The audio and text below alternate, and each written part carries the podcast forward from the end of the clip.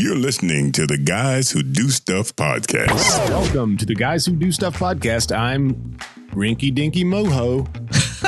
and this, Uh, Joe. Yeah. hey Joe. Yeah. Hey. Hi, I'm Rinky Dinky Moho. Great to meet you. Nice to meet you as well. Today we have Dr. William Porter on the show. Yeah. Dr. William Porter is an author local to our area. Considers himself to be an entrepreneur. Yes, he does. He, he said it has to be that way, right? When you're an author, you're also an entrepreneur. Is that mm-hmm. something Yeah. he's, yeah. That is what he said. That is what he said, but this is the introduction, right? yes, it is. Crap. but that's okay because you have a great, fasten your seatbelt because Dr. Porter is going to take you on a ride.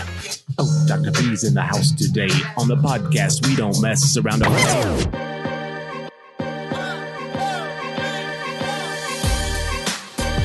You're listening to the Guys Who Do Stuff podcast. Get unstuck, tell a better story, and have a good answer to the question What are you doing today? Do this stuff.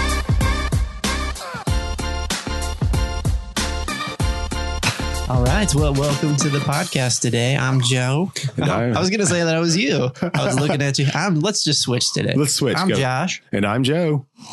Hmm. Coffee. yummy. We're really excited today in the studio. We've got Dr. William Porter joining us on the Guys Who Do Stuff podcast. Dr. P. Thank you. Thank you so much for being here. We know you because we're in a networking group with you, and you're an awesome guy. You're an author. The first thing I think about, Lori asked me who was on the podcast, and I said uh, Dr. William Porter, and I was telling her a little bit about you. But I love the way when you're doing your little uh, talk at the BNI that you refer to yourself as an entrepreneur. I just never thought of it that way before. That authors are actually entrepreneurs.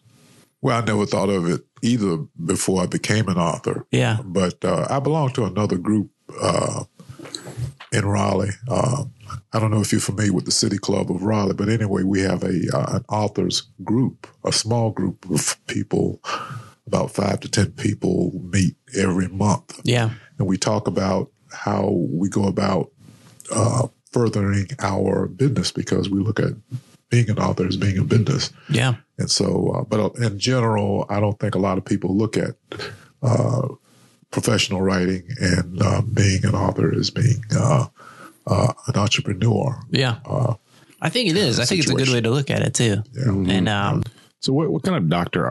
how, how'd you get the doctor name? Well, I did uh, go to school. I was, uh, uh, I always wanted to be a teacher, even when I was small. I uh, had a vision of uh, standing in front of a group of uh, people with the tie on. I go way back. Uh, I uh, came up in the 50s and the 60s. Mm. And during that time, uh, it was the time when television first came out. Uh, but anyway, I always had a vision of uh, teaching. I guess uh, my parents talked about it a lot. Uh, my parents didn't have a lot of formal education. Uh, they didn't graduate from high school, for example, uh, and but they always talked to me about getting more uh, getting more education than Yeah. they got.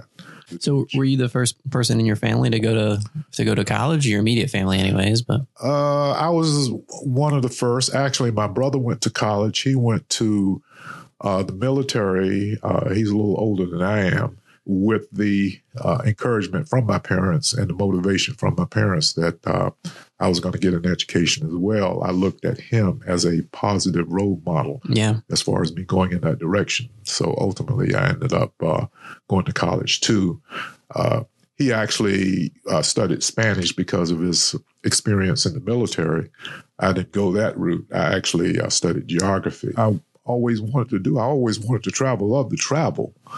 Uh, and I always, especially, wanted to study about different kinds of places, and uh, and so that gave me the internal motivation yeah, to uh, study. But uh, I didn't know if that formal course of study was available until I got to college. Actually, it was my uh, second year in college before I found out that geography was available as a discipline Mm. that I could get into and study. And so that's what I did.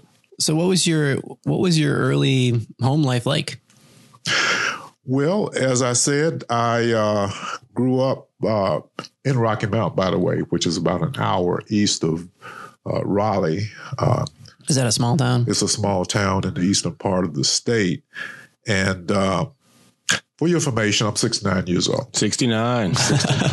and uh, so I came up, as I said, in the uh, 50s. But uh, I remember experiences in my childhood vividly. One was Hurricane Hazel back in 1954. I'm sure you all weren't around at that time. well, we've heard about it. But you heard about it, Hurricane Hazel, a very uh, damaging hurricane. And I remember all of the uh, family being in the house. I have some cousins that live uh, about uh, three or four blocks from where we live, but they didn't have television back in those days in the early 50s. And so I remember uh, all of my cousins coming around uh, to uh, our house. It was a very bad situation. And the other thing was our house uh, got uh, burned to the ground, actually. Uh, this was later on and Oh, I thought it was like during the hurricane. I was like, wow, that's Uh, no, well, actually, that was about uh, maybe uh, eight years after the hurricane. I believe it occurred in 1962, and uh, actually, these uh, this experience, as well as the hurricane, uh, as and other experiences. Are in the uh, book, my most recent book, Miracles in the Lives of Ordinary People. But anyway, that obviously that was a tremendous, uh, traumatic uh, experience. And, How many brothers and uh, sisters did you have, Dr. Porter? uh, I did have uh, uh, a younger brother, but he came on a little later. hmm Uh, and I had a sister though, um, and uh, but she passed. Uh, she passed uh, when I was, I believe, it was ten years old. Uh, I was ten years old. She was she was eight years old when she passed. And it was kind of interesting because uh, she uh, she was ill, and I remember just as it was yesterday. Uh, how she passed, as a matter of fact, and when she passed. We went to school together uh, in the first, second grade, third grade, uh, first, first and second, second grade, and uh, but uh, but after that time, of course, it was just me in the house with my parents. Uh, and two or three years later, again, our house burned down, and that was What was another the traumatic. what was the sickness that you lost your sister to? It was uh, meningitis, I believe. Mm. Yeah.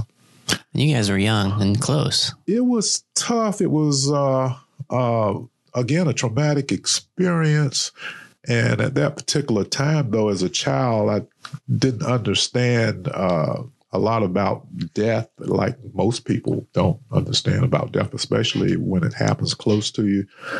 Uh, my whole frame of reference back in uh, those days was that we are all physical beings and didn't recognize the fact of our totality uh, is uh, spirit as well as physical. And, and but I only considered uh, her physical being, uh, and especially I remember the uh, funeral service and uh, Yeah. looking at her in the in the uh, casket, and she looked obviously. Um, pale and lifeless, and she was. But I did not consider the fact that uh, her spirit was released basically at that time. I didn't have that kind of spiritual awareness. Yeah. And so, from that standpoint, it was very traumatic. It was a very sad situation. Do you remember much at 10 years old about how your parents reacted? My mother reacted uh, from this. Uh, my mother reacted very. Um, I don't know how to put it, but uh, I remember lying in on a couch in the same room where my sister was, and uh, the doctor said that uh, she was gone, or she's going, and she was dying. And uh, when it finally happened, I heard my mother started crying. She ran out of the house, uh, up and down the street, street, saying that, uh, uh, "Oh, she's gone, she's gone, she's gone." Your parents now, it's you and your parents from 10 years old on. Um, what was your relationship like with your folks? It was uh, a good relationship. Uh, I respected my father. Uh, obviously, I respected my mother. Uh, my mother was a homemaker. My father worked at the local railroad uh, yard. Uh, my father didn't want her to work. He wanted to be the breadwinner. So Mhm. it was that kind of mentality back in those days. He worked at the railroad station. I'm just trying to think. Did you get you guys grew up in Rocky Mount? It must have been a huge sacrifice for your parents to encourage you to seek higher education, knowing what the price tag on that would be. Well, again, they wanted me to get the education that they didn't get. Right. uh, because of various reasons. I still don't know exactly why my mother didn't get uh, the education that she could have gotten. As I said, she didn't finish high school. My father didn't finish high school. But uh, my father had four other siblings, and he uh, had to. I do know this. He had to, to to support them. Yeah. And again, back in those days, the person or the sibling that was able to support uh, in whatever way possible the other uh, siblings uh, did just that. And that's what he did. The other thing that happened when I was small coming up was the fact that uh, we all went to church. When Sunday came around, uh, we would uh, call a local taxi. Mm. And then uh, we would spend the morning in church. And then after uh, church, we would come back. And usually our pastor would take us back. And it wasn't the fact that I really wanted to go to church, but I went because my parents wanted me to go. Or and our pastor was a fire and brimstone type pastor, and uh, my mother was very demonstrative in church. Uh, I've always been kind of laid back. Was your dad that way too? My father was more laid back, so Yeah. in that sense, I guess I took more after my uh, after my father. And speaking of my father, uh, he was not as demonstrative as my mother, but uh, he did uh, read the Bible a great deal. I remember after working during the week, uh, when he came home on Fridays, uh, his father, my grandfather, used to come by our house. Uh, and I remember hearing both of them talk uh, about biblical sur- subjects a great deal. The interesting thing was that they also uh, partook of a lot of wine. and uh, so it was kind of interesting. Uh, again, I didn't understand all of the dynamics of, uh, of that kind of situation, but I do remember scriptures like uh, the strong must bear the infirmities of the weak. and uh, in my father's house, there are many mansions. And if it were not so, I would have told you. And a lot of other scriptures that they talked about that I really didn't understand at the time. But uh, of course, I continued to go to church with them and uh, until high school, uh, and I left, and and that's when uh, I uh, basically I didn't go to church as much after I left high school. I went to college. I guess I wanted to experience other things. I finally got away from the tutelage of my parents. So, Yeah. Mhm. so uh, What year did you go to college? I uh, started college in 1967 uh, during the uh, height of the civil rights uh, Mhm. movement uh, in America. How was that? What challenges did you face being a man of color and, and going for higher education? Well, uh, there were a lot of challenges. Even earlier on, I mentioned that my father worked on the railroad, um, and uh, we used to have a pass. Uh, uh, he had a pass for us to travel on the uh, train. Uh, Okay. So they gave like a pass to the employees. uh, yeah, there was a colored section and there was a, a white section. And of course, we went into the colored section. Again, I didn't As a young have an understanding of Yeah, as a young man, did that did that seem like injustice to you, or did that just seem like that's just the way it works? That's what everybody's doing. seemed like uh, that's simply the way it was. Uh, I remember my father, for example, uh, working uh, for uh, our insurance man, uh, our insurance man, which was a white gentleman. hmm Uh, he uh, because he was very nice, uh, uh, but uh, later I found out that uh, some things could have been a lot better. Uh, in other words, sometimes being nice is not the best thing. Uh, being uh, fair is the best thing. And so it was kind of a subservient kind of relationship hmm but it's one that everybody understood that that's basically the way it was. And so, but it wasn't until I got to college uh, again in 1967 when we had the uh, civil rights uh, uh, uh activities and the demonstrations that I can, came to understand what what various injustices there were when I was coming up. Yeah. And there's just a whole lot of things that you have to overcome. And gradually, I did fortunately overcome those things. And I knew I had to get uh, uh, a higher uh, level education in order to teach, certainly in a, in a college, because I really wasn't interested in teaching in high school. And uh, again, I didn't really know what I wanted to uh, major in. I majored in sociology I uh, then majored in uh, psychology, and I found psychology was uh, too difficult. I didn't like that subject. Hmm.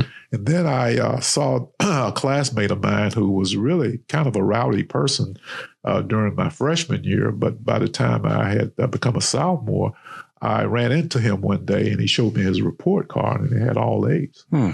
And uh, so he was doing something right in the rowdiness. well, he was doing something right. And in addition to that, he told me uh, what he had enrolled in, and he those grades came from uh, a geography uh, curriculum. And you're like, if this guy can do it, and I can do it. and you're like, I'm going to do that, but I'm not going to be rowdy. Imagine the places I'll go. exactly. And but I did find out that lo and behold, geography was really uh, what I wanted to uh, major in all along. But up until that time, I never knew that that subject. Yeah. Uh, was in existence on the campus. And so I went immediately to the chairperson, enrolled in uh, the geography uh, uh, department, and right. uh, the rest is history. Are you are you still friends with the rowdy guy? As a matter of fact, he turned out to be a lawyer. Did he really? yeah, and I think he lives in Virginia someplace. That makes sense. Most rowdy people become lawyers. I think that's how it works. Yeah. yeah.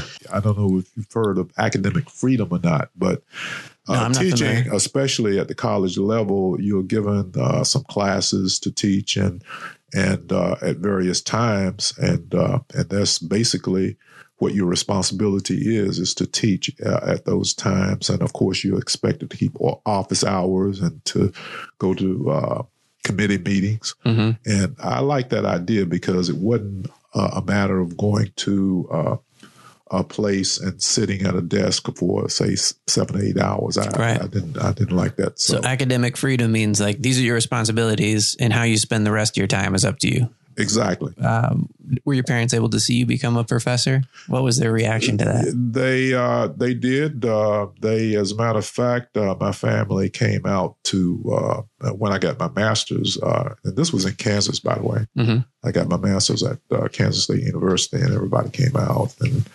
and yeah, they were they were very they were thrilled. They yeah. were thrilled, and and so I have the same mentality, of course, since. Uh, working at uh, at my alma mater. And when I got my master's, you have to have a master's to teach at the, the college level. I went back uh, to uh, uh, uh, Central, North Carolina Central, and began to teach in the very department that I graduated from two years earlier. Oh, what was that like? Uh, Were there still people there that like, I recognize you. You're the teacher now? well, as a matter of fact, uh, when I was a freshman, uh, as I said, that was a very volatile period. And a lot of my classmates, unfortunately, didn't make it. It was the time of the Vietnam War. My first class, I think it was a world geography class. It had about 30, 35 people in it. Mm-hmm. And, uh, but when I walked into class for the first time, I realized that about seven or eight of those uh, uh, students were my former classmates. Most of that particular group actually had gone into the military, had come back to uh, to to take advantage of their GI Bill. Oh, okay. Which, uh, if you're familiar, so they they'd served a little bit in the military, and then and they then were able to get their back. education paid for. And they ended up in my class, one of the classes that they uh, that they took. But the thing is, is that I was thinking that I would have a lot of problems with them uh, because I knew what they were like when uh, we all came to school together. Yeah. But uh, they were the uh, the nicest uh, students in the world. I didn't have any problems with them at all. Wow. And that was it, they had gone apparently through a transformation. The the transition into becoming an author. So you retired from your your career as a professor? So what I decided to do was to write about uh, uh, people's uh, experiences, especially miraculous kinds of things that happen to people from time to time, because of my experience uh, and my background in church, going way back and uh, because along the way I've heard a lot of experiences. Yeah, So not just said- the Bible teaching, but the stories, real stories you've heard from people along the way, right? About miraculous events. Yeah. exactly. So inspired by things. Yeah. Exactly. But it all started actually with our daughter. She came home one day and said, uh, Daddy, Daddy, guess what? I ran out of gas. And uh, she said, I said, well, what? And with her being totally out of gas, she was able to navigate with, in her opinion, the help of God Yeah. to the service station. And so she declared that God helped her. It was a divine intervention kind of thing. And so I said, well, why not write a story about that? And uh, and so uh, from that point, I uh, began to write other stories, short stories, uh, non-fictional stories about people's experiences that uh, they uh, indicated uh, happened to Yeah. them. And uh, that And this has been the topic of most of your books now, right? you're right. That's what I write about. I write about uh, people's experiences that uh, you can't explain other than by a divine influence. At least that's what many people believe. Yeah. So I'm curious, how do you define a miracle? Great question, Joe. Well, it's kind of interesting because in my latest book, uh, Miracles in the Lives of Ordinary People, uh, one of the first things I talk about is the uh, definition of a miracle. Basically, it's uh, a surprising event that's inexplicable. You you can't uh, rationalize it, but it's something that's good that's happened to you, and uh, and so that's that that would be a miracle, whether it's uh, being uh, healed of a medical medical situation, uh, getting a job that you didn't expect to get, uh, uh, or, or anything else that may have happened to you that is very difficult to explain or cannot be explained uh, naturally, but in fact has happened. And it happened for your benefit. So that's what I would refer to as a miracle. Yeah. How do you how do you feel or how do you do you ever get questions about people saying like that doesn't sound like a miracle, that just sounds like a regular thing? Yeah, anti miracleism. Anti-miracleism. What's up with that? So you've written a lot about people in their stories about what they believe to be miraculous. What do you think are some of the the common threads that you notice in those stories of people that choose to view the things that happen in their life as some kind of intervention by God or or like a good surprise versus people that just think about things as well that's just a consequence. Well, I think that uh, being a scientist, I'm not an active scientist now, but when I was active in science, uh, we did experiments. And uh, a simple way of putting it, if you do something, if you do an experiment, say uh, 95, 96, 97 times out of 100 times, and you have the, the same thing show up, Mm-hmm. then there's something there. It's, it, it suggests a, a valid relationship. Right. And so that's the way I look at uh, miracles and uh, the fact that uh, these people are sincere when they believe that uh, a miracle did happen to them. And uh, I happen to believe that it was divinely orchestrated because when you hear these things over and over and over again, it suggests that something is going on. That's interesting because like you came from a science background to be to be spending this portion of your life writing about like miracles and, and spirituality seems like a dissonant thing. Like that doesn't seem like the way most people would be spending their time. But to hear you equate it to um, your kind of training in the scientific background of knowing like, hey, these this is a pattern. There's something to this, as opposed to I think what a lot of scientists would view it as. Well, it's just a coincidence. And you're saying, no, too many coincidences mean that there's got to be more. And more investigation is necessary Exactly. into the cause of, of these repeatable patterns that seem to be coming up in the lives of people. Exactly. And in that uh, sense, uh, I think that science, uh, a knowledge of science, really has helped me to understand the validity of some of these otherwise unbelievable kinds of experiences. Mhm. Uh, because again, it's valid scientifically when again you co- uh, uh, conduct an experiment and something happens 95, 98 percent of the time. It If you can suggests duplicate valid, the results. Yeah. Yeah. and the same thing as I said is true as far as uh, spiritual kinds of things. When thinking back over your life, the way that you grew up, the situation you grew up in, the career you chose, now what you're doing, um, can you think of growing up? Was there an event that happened that um, that kind of either foreshadowed what you're doing now, affected your life in some way today, or still affecting your life that kind of got you into the mode of um, becoming an author? Well, yeah. As a matter of fact, um, it was uh, when my sister passed. When you come to an understanding that the physical body is driven by what some in the faith calls the real you. I don't know if you've heard of that, but it's the spirit that drives and makes the body functional.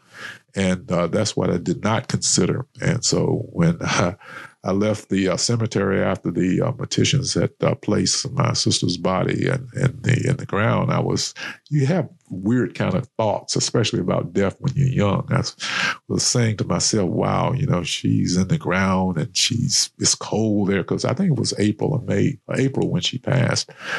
And uh, so I was really concerned about that being her brother. I mean, she Mm. leaving her in the ground, but I was considering only her physical body. Uh, and the fact of the matter uh, is, now I understand that her spirit was released uh, when she passed. But the fact of the matter is, even now, over 60 years, uh, my sister uh, still lives.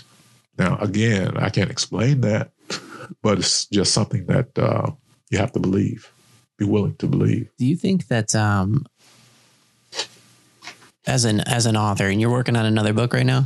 I'm working on my fourth book. Uh, it will be a sequel of uh, the second book, Heaven Can't Wait. How many books do you plan on writing? It depends on how long we are talking about the physical body, how long I'm around physically. Do you use an old school typewriter? No. No. Well, I don't. Do they still exist? What's your method? What's your preferred? the Uh, new school typewriter? That is a computer. use laptop. laptop. Right on. yeah, yeah. And actually, I actually uh, freehand a lot. Yeah. I don't. Some authors I understand use the the the computer, the laptop, you Mhm. know, and and write that way. Well, that's to me, it's not really writing. That's using the laptop. But I actually literally write. Um, you also teach workshops for authors, correct? I offer workshops for uh, uh, people who would like to become authors. Mm-hmm. uh, and um, but the workshops that I uh, conduct are those that require basically individual uh, guidance. Yeah. and, uh, and I can teach uh, or instruct uh, to a larger group as well, but usually it's individualized instruction. Anyone who would like to uh, have a greater knowledge of uh, how to uh, to write uh, a book, or maybe if you need to write a pamphlet or just writing in general, I think I can help a lot. Do you help with area. writer's block? I think so. As a matter of fact, from the standpoint that uh, I don't necessarily want to write all the time, Yeah. Hmm. but I know that that's what I do. And sometimes I have to sit down and start to write something, uh, even though I might not want to write at that particular time. Yeah. Just kind of get you into it. th- so that things will flow. And it's kind of interesting too uh, when I do that. Uh, in many cases, I end up writing five, six, seven, ten pages of material, and the idea is just to start. You know, in order to succeed, Mhm. uh, you have to begin. Even this situation here that Yeah. you all are doing. I mean, it might you might go through some mistakes, and you might have to do some correction. Yeah. Do, do you have a happy place? Like a, a geographical place that you like to go, like walk in the woods or driving around or, you know, late night at IHOP? What's your what's your place? Happy place? To write For inspiration. for inspiration. Yeah, for inspiration. Like physically in your where do you like to go? Uh, it it's not a particular place, although I think usually early in the morning is a very good time Mhm. just to pray, to reflect, uh, to think about what you're going to do uh, during the day. What's what's kind of your any weapons of choice you could pass on to people that are that are writing? You said mornings are great. Finding priming the pump, I think that's a great example. I think that translates too for people that aren't authors. Are there any other kind of weapons of choice that you could pass along for people or tips? I would say whatever does it for you. Yeah. I know this is what I tell my daughter sometimes, and you know, I might not do it that way. It might not work for me, but as long as it works for you, it'll give you more success. Yeah. The idea of writing a book seems daunting. Like writing a book, I put in a similar category with running a marathon or doing something huge. I'm just curious, are have you always been like an ambitious type person? You just want to do something big? Uh, I don't know. I uh, I, I think the spirit again. I keep coming back to the spirit Mhm. because that's within each one of us, and the spirit guides you. Did you try a bunch of stuff before you decided to be an author in retirement? Well, I tell you what, I thought about what I might want to do. I thought about being a greeter at Walmart. Mm-hmm. I thought about uh, being a substitute teacher. Things tend to happen the way they're supposed to happen. Uh, they're not necessarily the way you would orchestrate things, Mm-hmm. because, as I said earlier, uh, uh, God pretty much orchestrates everything, whether we believe it or not. Uh, now, it doesn't mean that we're going to like everything that happens and we're going to feel good about everything that happens. Uh, just like uh, my sister passing, I mean, uh, I could have been the one who passed, maybe talking to my sister, maybe instead of talking to me. You know, things happen, and we don't understand a lot that happens, but we just have to believe. Well, that's really cool. Um, Thank you so much for being on the podcast. You, if you want to find out more about uh, Dr. William Porter, you can go to williamporterlife.com. That's where you can find out about his books and a little bit more information about him. Is yeah, the new book is coming out over the summer, and it's going to be a sequel, as I said earlier, of the second book, Heaven Can't Wait. And it's about relationships. I don't think I mentioned uh, what that particular book is about. It's a fictional book.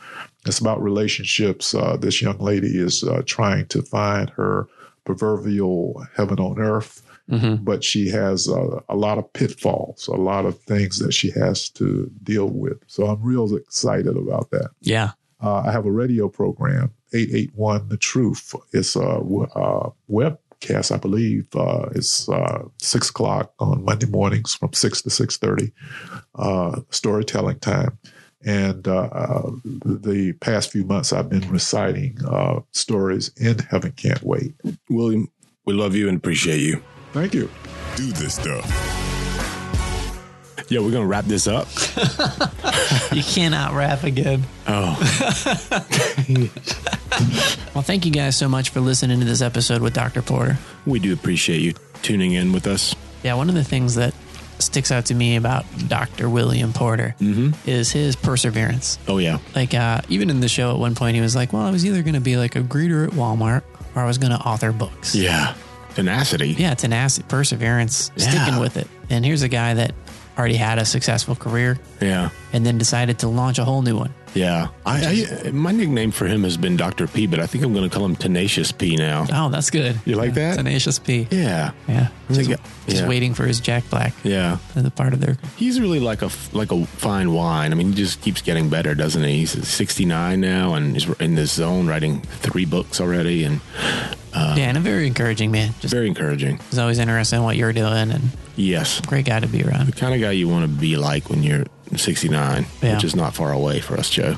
Well, probably not. Yeah. Wait, this life has been flying past. Yeah, that's uh, true. We gotta slow it down. Mm-hmm. Take more naps.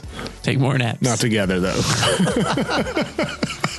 Just want to be clear about that. All right. All right, Dr. Porter, we love you. We love making this stuff for you. You can help us out by subscribing wherever you get your podcasts. Get unstuck, tell a better story, and have a good answer to the question what are you doing today?